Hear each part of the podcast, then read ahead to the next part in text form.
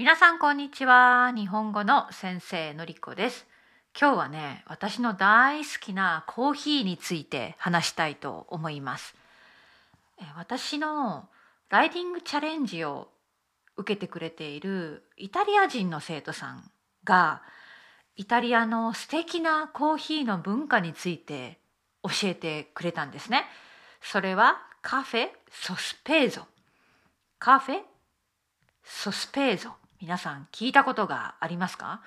このトピックは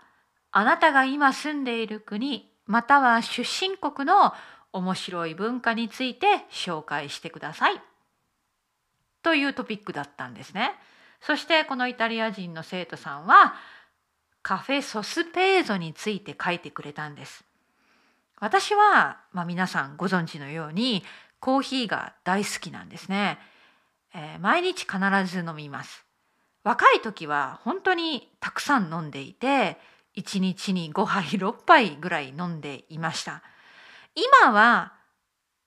うん、2杯ぐらいかな、えそして家で飲む時にはドリップ式のコーヒーですね。自分で美味しいコーヒー豆を買って自分の家で入れて飲むことが多いですね。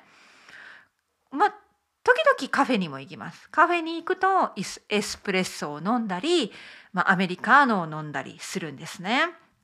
まあ、皆さんのおかげです。たくさんの方が私にドネーションをしてくれますので、そのおかげで美味しいコーヒーが飲めています。さてさて話を元に戻してエスプレッソといえばやっぱりイタリアじゃないですかということでこの生徒さんの作文をまず読んでみたいと思います。第二次世界大戦中ナポリでカフェ・ソスペーゾという習慣が生まれた最も困難な時期で自分のエスプレッソを飲んだ後お金に余裕がある人が2杯分を支払って残りの1杯は後で来る誰かのためのコーヒーだった。この古代の習慣は昔から現代まで続いている。ナポリにはグランカフェ・ガンブリヌスという一番有名なバールがある。そこのレジには大きなカフェテエラがあって2杯分を支払った人がそのカフェテエラの中にレシートを入れてお金がない人はそこからレシートを取って無料でカフェが飲める仕組みだ。ルチアーノ・デ・クレチェントという最近亡くなった作家はナポリ人にとってカフェ・ソスペーゾという習慣は嬉しさや優しさを他人とシェアしたい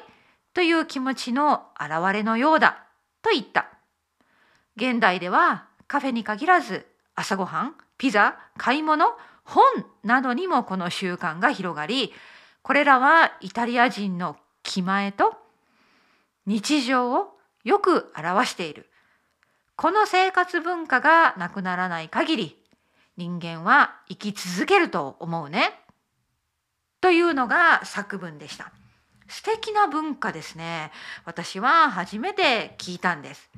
昔々戦争の時代お金がない人がたくさんいましたでもイタリア人の生活にとって美味しいコーヒーは欠かせないものだったんですねそこでお金に余裕がある人が2杯分のコーヒーを買います。でも1杯しか飲まない。そして残りの1杯を他の人に無料であげた。という素敵な話。カフェソスペーゾ。これは本当に思いやり、優しさが溢れた文化じゃないですかそしてね、私はネットフリックスで Coffee for All というドキュメンタリー映画を見ました。えこの中にも少しナポリのこのコーヒーの文化カフェソスペーゾについて取り上げられています。まあ、このドキュメンタリーはナポリとブエノスアイレスニューヨークこの3つの場面、まあ、国場所が出てきてそこのコーヒーの文化とそれに関わる人たちの人生のドキュメンタリーなんですね。まあ、ちょっと悲しいというかあの暗い感じの雰囲気のドキュメンタリーなんだけれども人々がなぜ美味しいコーヒーを飲みに行くのかカフェという文化が、ね、カフェがどうしてそんなに大切なのかということが描かれたドキュメンタリーでした。まあこのイタリア人の生徒さんから教えてもらったこととドキュメンタリーで見たことがなんとなくつながってコーヒーっていいよね。お気に入りのカフェがあってそこに通ってしまう気持ち。そしてそこで知り合った人やウェーターやお客さんたちと会話を楽しむ文化。素敵だなと私は思いました。私はねまだイタリアに行ったことがないんです。イギリスにもう15年も住んでいて、まあ、ヨーロッパの国々結構旅行しました。ポルトガル、スペイン、ドイツ、フランス、スウェーデン、デンマーク、ポーランド。いろんな国に旅行に行ったけれども、なぜかまだイタリアだけに行ったことがない。イタリアには行ったことがなくって行きたい国の一つです。まあ飛行機で多分北アイルランドから直行便はないけれどもダブリンから直行便がありますね。たくさんの人が行きます。なぜか本当に今までチャンスがなかったけれども本当に本当に必ず行きます。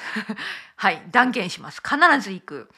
えー、この生徒さんに会うことができるかしらと思いながらこの生徒さんと美味しいコーヒーエスプレッソを飲んで美味しいイタリアのイタリアの料理を食べたいものですね。はいということで今日は素敵な心が優しくなるイタリアの文化カフェソスペーゾについて話してみました。皆さん今日も美味しいコーヒーを飲んでいますか？コーヒーが嫌いな人飲めない人もいますよね、えー、私は今日もコーヒーを飲んでいます。じゃあまたね。